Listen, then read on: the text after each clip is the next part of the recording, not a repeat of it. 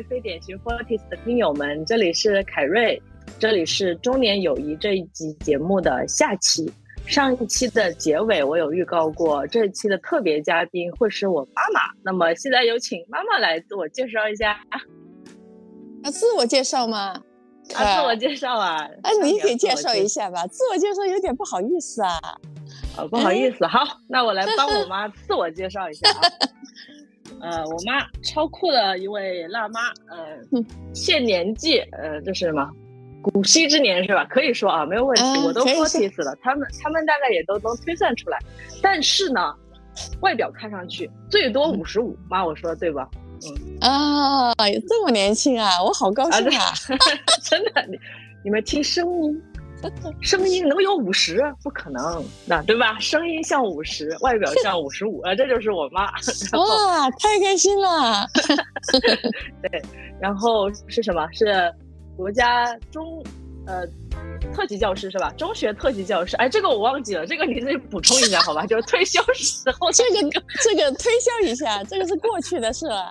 哎，然后说一下，因为大家肯定会好奇，大家肯定会好奇，就是这个年纪的妈妈普通话说的如此之好，或者凯瑞的普通话为什么说的这么好？那是有原因的。所以我觉得你你退休时候这个职业的这个这个名头啊，可以讲一下讲一下。来来来，你讲一下，我讲的不够准确，你来讲这个。怎么说呢？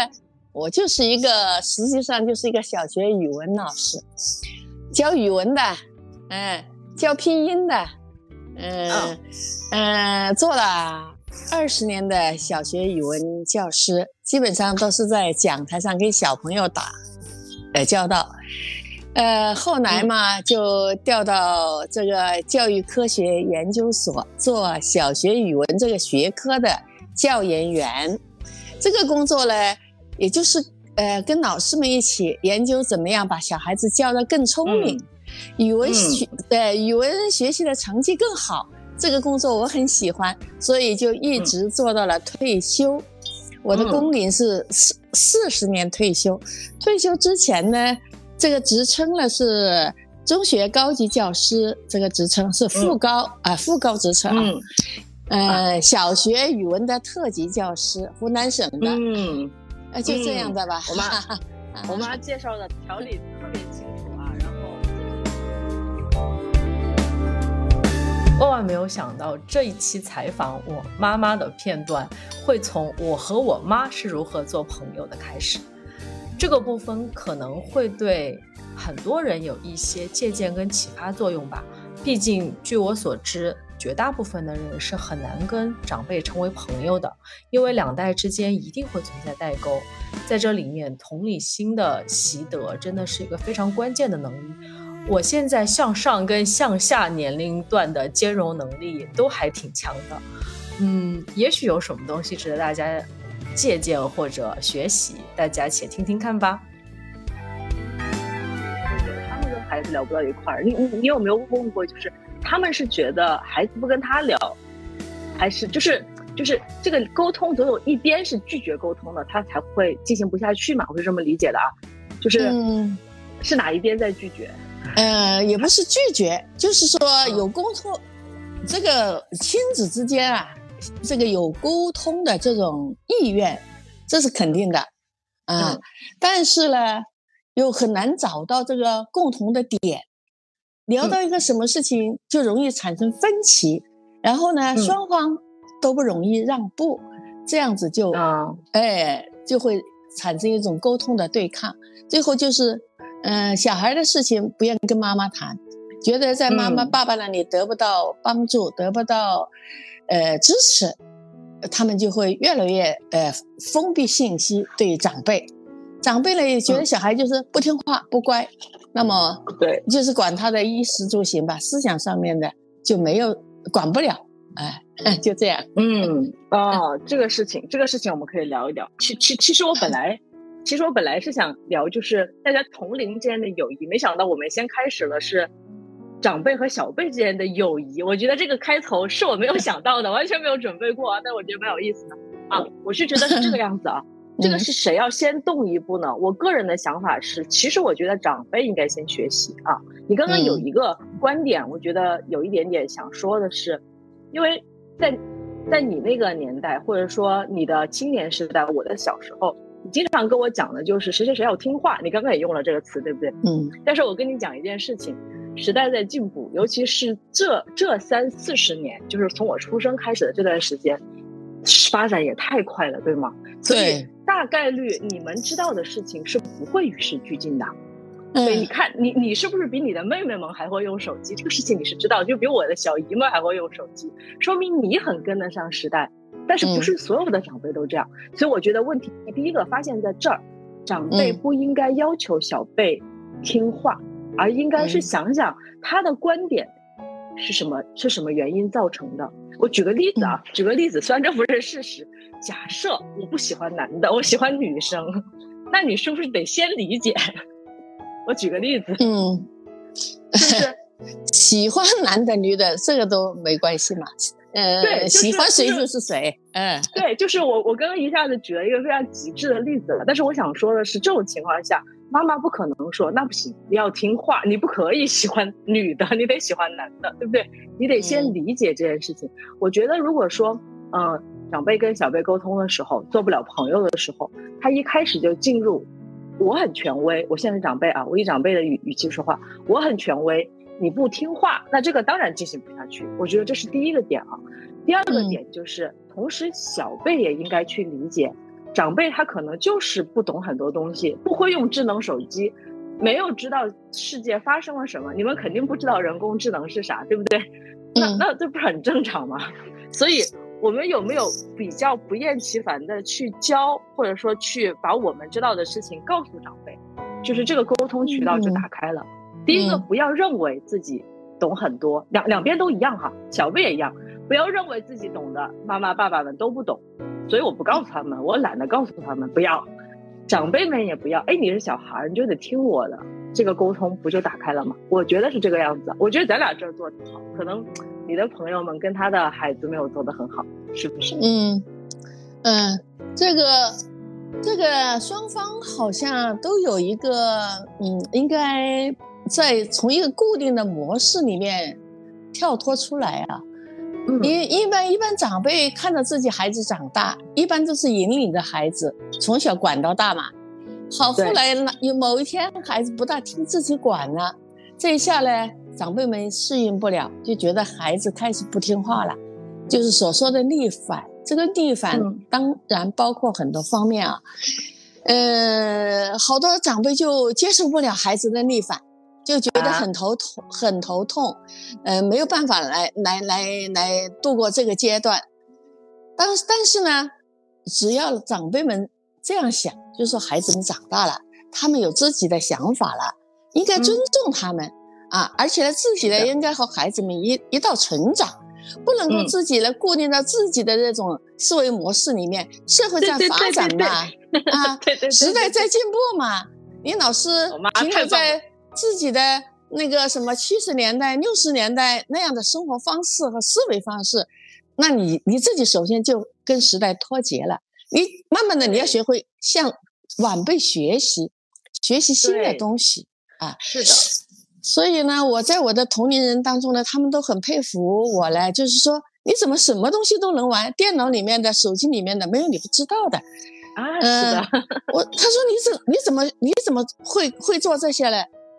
我说我是学的呀。他说，嗯，因为怎么呢？鹏哥，你从十八岁离开家以后就很少回来啊。嗯，回家的见面的次数我们都很少。我像鹏哥这里直接学到的这些东西也很少。我就是自己学习嘛，啊，自己学习。呃，他们就说：“我说你你们的条件这么好，孩子们都在你们身边，你们学习的机会可太多了，你们应该比我玩的更好啊。”对啊，他们就不做声了。他他没有动力，他没有动力，他天天都能看到 小孩，然后他就没有这种。压力要说，哎，我我我我是不是要找个共同语言，对吧？因为天天有的没的家长里短柴米油盐就在家里就说了。呃，他好像没有向孩子学习的这种欲望，他甚至可以像打车软件这些不会吧？他就叫孩子给打，呃呃呃，自己学习打多方便呢？每次打车都叫孩子远程打，我就觉得这个，哎，这个就没必要了。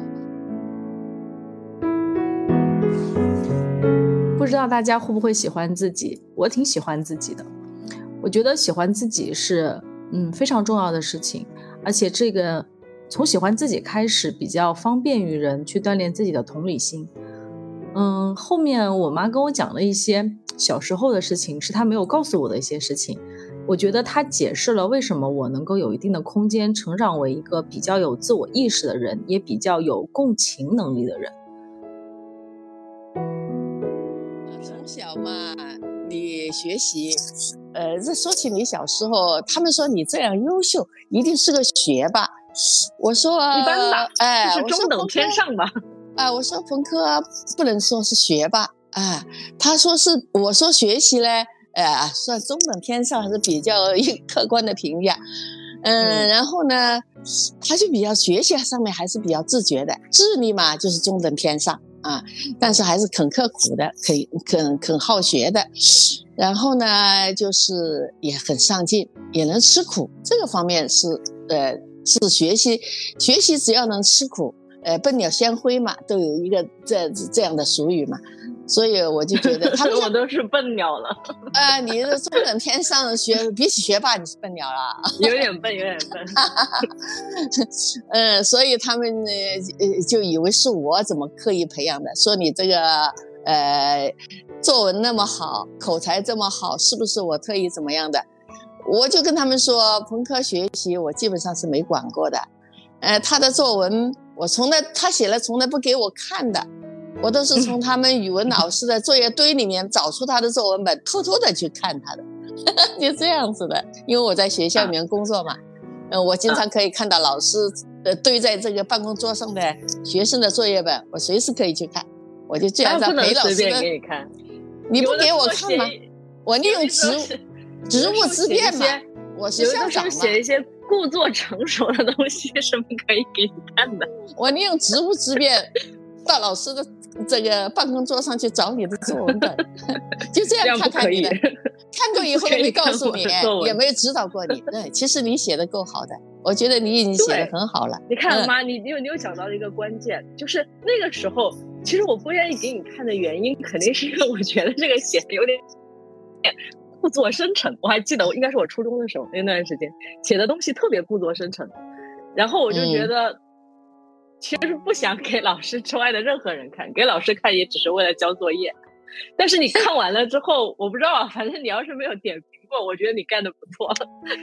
我没点评过，你你你到现在你可能都不知道，你我跟他讲你才知道的。啊，真真的，其实不管你是好点评还是坏点评啊，我跟你说，我都会觉得很不自在，因为我在意的是你为什么可以看到，对不对？对。所以我没告诉你啊，所所以我是偷偷看的，就像家长偷看偷看孩子日记一样的。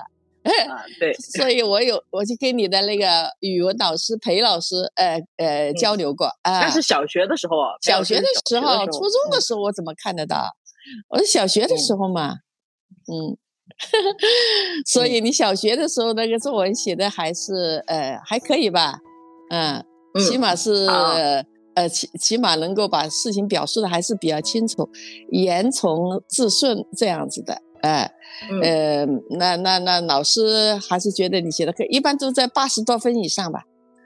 嗯嗯嗯，八十多分，八十多分了，打八十多分。后来你的作文水平实实际上是从初中开始好的，啊，初中以后那个呃，徐老师都跟我说了的，他跟我说，朋克的作文，呃。他考虑的问题好像是教育局长考虑的问题，就说是现在的教育改革应该怎么样，学生学的有多苦，教学教的有多教教条，老师的教学怎么怎么样。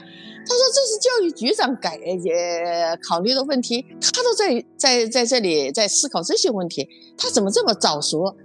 我说这个也不是我教的，我初中的时候特别早熟，特别忧国忧民。是啊。这是你们徐老师、语文老师徐老师跟我说的嘛？后来嘛，哎，我为什么我为什么不关心这件事情？我这个我们真的找不到原因啊，但是这是一个事实，你知道吗？就因为我那个时候特别抨击这种高考制度嘛，所以我要去，这就就我我就确定我一定要走出湖南啊，我不可以在湖南上大学啊，记不记得？就那个时候嗯，就那个时候无论如何都要去深圳嘛。我觉得这个是人生非常非常大一个转折点，对不对？零二零三年去深圳，这个事情基本上改变了我一生吧。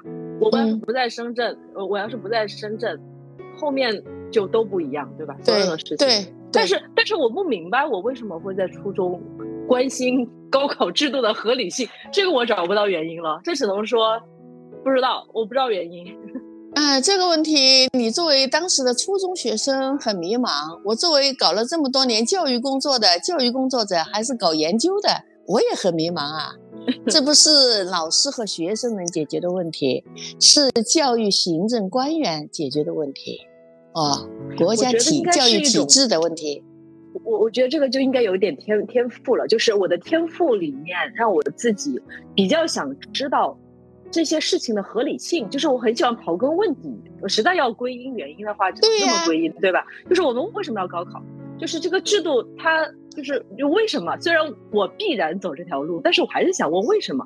所以喜欢问为什么的小孩是要被鼓励的。我我我只能这么是啊，你是从小就是个爱思考的孩子嘛，所以当时那个徐老师把我叫了去跟我讲，他说朋克的作文这一次，呃，惊动了学校。我我说为什么呀？我说他写了什么东西啊？犯上了。他他说是有点犯上，对他不是，他说这篇文章好多老师都传阅了，然后在初中各个班上去练呐。哎呦，我说怎么搞搞出这这么大的动静来？但是这篇文章我我到现在我没看到过，老师没给我看，所以我一直都很好奇。后来我问我妈妈，人到中年应该怎么样看待友情？他一开始说这个话题不太适合他，因为他已经离开中年很远了。那当然没有关系，老年人也是从中年人走过来的，所以我觉得他反而用他的回答告诉我，那个我相信的观点，就是人遴选到最后留在身边的人，都是真正爱自己的人。我觉得这是一个殊途同归的答案，我特别的喜欢。是妈妈啊，妈妈的闺蜜，嗯，也哎聊来聊去还是聊到两代人的呃呃呃沟通问题，说到自己家里的儿子啊、媳妇啊、女婿啊、呃孙子啊这这些呃家常的话题，我们能够保持密切的联系嘛？也就是嗯，还是大家有很多的共同点，共同大概呃大概。大概就是职业啊、文化呀，还是比较呃呃有相当经历，各方各方面有很多的联系点，不会相差很大。相差很大就聊不到一起嘛，不是说物以呃类聚，人以群分嘛。我们就是一群人，呃就有相当多的共同点，所以经常联系。如果是长时间的不联络的话，那。感情也会疏远，那个朋友也会变淡，是不是有一些可能性？还是你你们在老家嘛，小城市其实大家也也比较容易聚在一起，不像我们在大城市，对吧？上一集我跟我的那个几个同龄的闺蜜聊到，大家其实跟一些朋友的疏远，有一些就是因为换了城市啊，换了工作环境带来的，所以你们不太会存在这种问题。那没有。这个我们小城市的特点就是一个电话，大家就在一在一起了，呃，住的比较近，呃，交通也方便，我们可以每周都聚一次。对。但是随着年龄慢慢的增大，呃，这个社交圈也会慢慢的变窄，因为没有那么多的精力去应付这些事情。像你们现在正是事业的。巅峰时期，呃，家庭有好多朋友嘛，家庭也还有很多的呃事情要呃要处理要关照，呃，时间上面是个问题。我们现在时间没有问题，是精力上面有些问题，也就没有呃相聚的太频繁。但是大家的沟通还是经常的，电话呀、微信呐，哎，这样呢。呃，大家的友谊就不会变淡变淡嘛。虽然相聚的时间少，但是思想还是在一起的。嗯，对，经常关心的。你之前不是有跟我说，你你跟那个我的几个小姨，就是你的妹妹们的那个联系，肯定还是血亲，还是大于很多普通的友谊这个关系嘛？你你有没有假设过，或者你现在假设一下，假设假设你是独生子女，那么现在你的朋友对你的意义会不会更加重要？那肯定的，因为对，因为我想假设到我老的时候，朋友对我意味着什么？嗯，这个呃。如果像你这个情况啊，你这个情况也不用我介绍了啊。我前面讲很多了，我这个情况啊啊，老老了以后可能会面对孤独，那么朋友就相当的重要了。这个交到一个可以过命交情的朋友，这个是很难的。嗯，我经常和这个牛阿姨啊啊，我们两个是呃呃是有很多相似点的朋友。呃啊，她也是也也有这种呃共同的这种看法。她有这个担忧，对不对？他的情况跟我差不多啊。他呢，他儿子跟你情况差不多嘛啊。对的对的。那那那他他就是讲呢，呃，一般的朋友很多，但是呃，能够完全聊得来，生活习性、消费观，包括包括三观啊。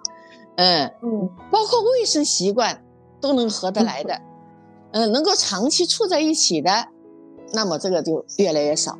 那么考虑适合长期在一起相处的朋友，那就还还必须，呃呃，那就呃更更深层次的了解吧，包括他的家庭背景，包括他的子女，各个方面都要了解了。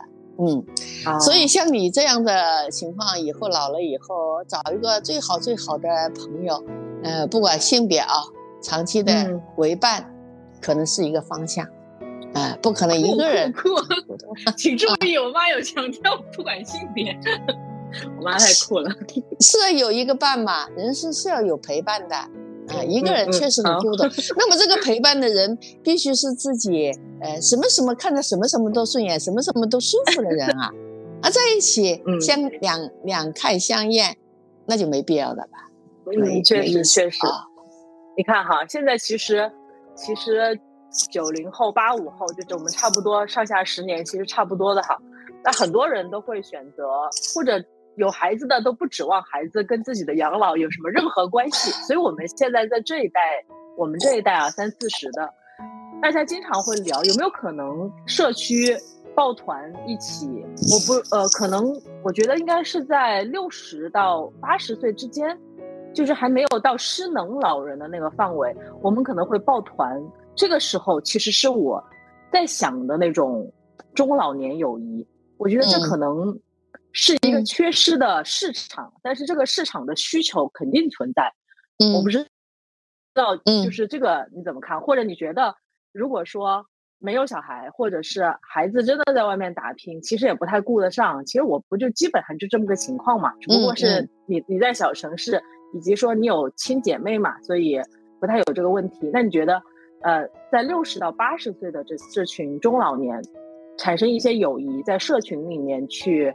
玩乐或者是养老这个事情，他有什么样的顾虑，或者你觉得他很有前景？呃，这个事情也是妈妈经常考虑的事情。嗯，呃，经常碰到的事情，因为呃，现在很多的老年人，大家参加社区社团活动啊，跳广场舞啊，结伴旅行啊。包括大家在一起吃吃饭、聊聊天、打打小小牌，这是妈妈经常在做的。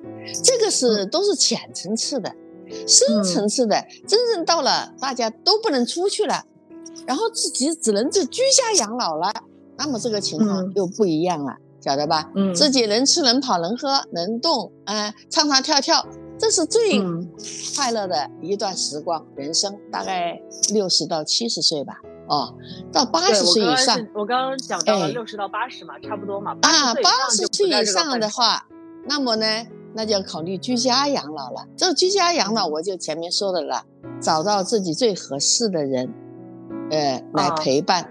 啊，那么大的抱团，我估计理想很丰满，现实很骨感。啊啊，我看过呃很多的这方面的资料。也听过，呃，有些人的聊天，实际上是不太很，呃，不太很能够进行的下去的。那么人越多，方式差异大吗？对，一个是生活方式差异大，一个是经济条件差异大。嗯，他不是经济条件不在一个层面上面，他消费观就不在一个层面上面。啊，嗯，你要搞得，你要弄得好一点，他他销售他消费不起，而且在经济上面有人如果是有点计较，哎哎哎，那就更不容易搞到一起了。生活习惯和这个口味，吃饭的口味，呃，这个也不能够搞到一起，所以这个大团体是是是很难呃长久的进行下去的。这个团体越小越好，两个人就可以了。三个人也好，差不多。超过四个人、五个人以上，那是那是，就更难搞。哎，更难搞。人人多，心就多嘛，对不对？你情况就更复杂啊。这这这就是呃，这就是呃，我我我想到的一一些情况啊。那在这里，妈妈的观点就是，其实还是密友嘛，对吧？就是两三个密友一起，因为那是多年来岁月筛选下来留在我们身边的朋友嘛。这肯定过了你刚刚讲的各种的。磨合期，不管生活习惯还是哎，还是这个金钱观，那么呃，如果说是大部分在一起的这种社区，那个东西叫生意。我觉得，既然是生意的话，那它当然有风险由人的各种消费层次，对吧？我觉得那个可能不在我们说的友情的这个范围。嗯，好的，我也收到了，就是你给我的建议，说如果到了更大的年纪之后，其实是需要有。呃，长期生活价值观一样的人一起陪伴的这个点，嗯，这个我也收到了。嗯，好的，那就这个点，还有什么要问我或者叮嘱我的吗？呃，没有了吧？啊，好，那那基本上也可以了。我觉得今天比我预期聊的话题要多了一部分，就是关于我们俩之间的友情的那一部分，我觉得也很有意思，包括你对。我所定义的中年友谊的一些点评啊，包括可能呃建议的一些呃考虑到的过于理想的一些，可以可以算提醒，可以算风险吧，对吧？以及说对于我更老的时候，那个时候那个时候八十岁以上的时候的那种生活的一种一种一种关照，我觉得我收到了特别好，谢谢。哇哦，真爱的你听到了这里。那么你就会听到下一集的节目预告，下一集的主题叫做小众爱情故事。嗯，这里先卖个关子，会有两种关系的爱情故事在这里分享。预知详情，只能让您期待下一期了。那今天的节目就到这里，希望你们喜欢我和我妈妈的聊天，也希望你们更多的去用同理心去包容。老年人自己的亲人，多跟他们的交，多跟他们交流是非常重要的。我觉得孤独是每个人都要面面对的终极难题。现在在我们还有极大的社交圈的年龄层，应该更多的用同理心去包容老年人。这就是今天我想说的所有的内容。好，我们下次再见。五月南方。正和煦，也许他的双手太多情，让我想留在这里。后来刮风又下雨，我都躲在你怀里，看着我所有的小脾气。无论快乐或伤心，虽然到现在爱孑然一身你会陪我默默忧愁到凌晨其实你知道来来往往有多少人只是扬起了灰尘。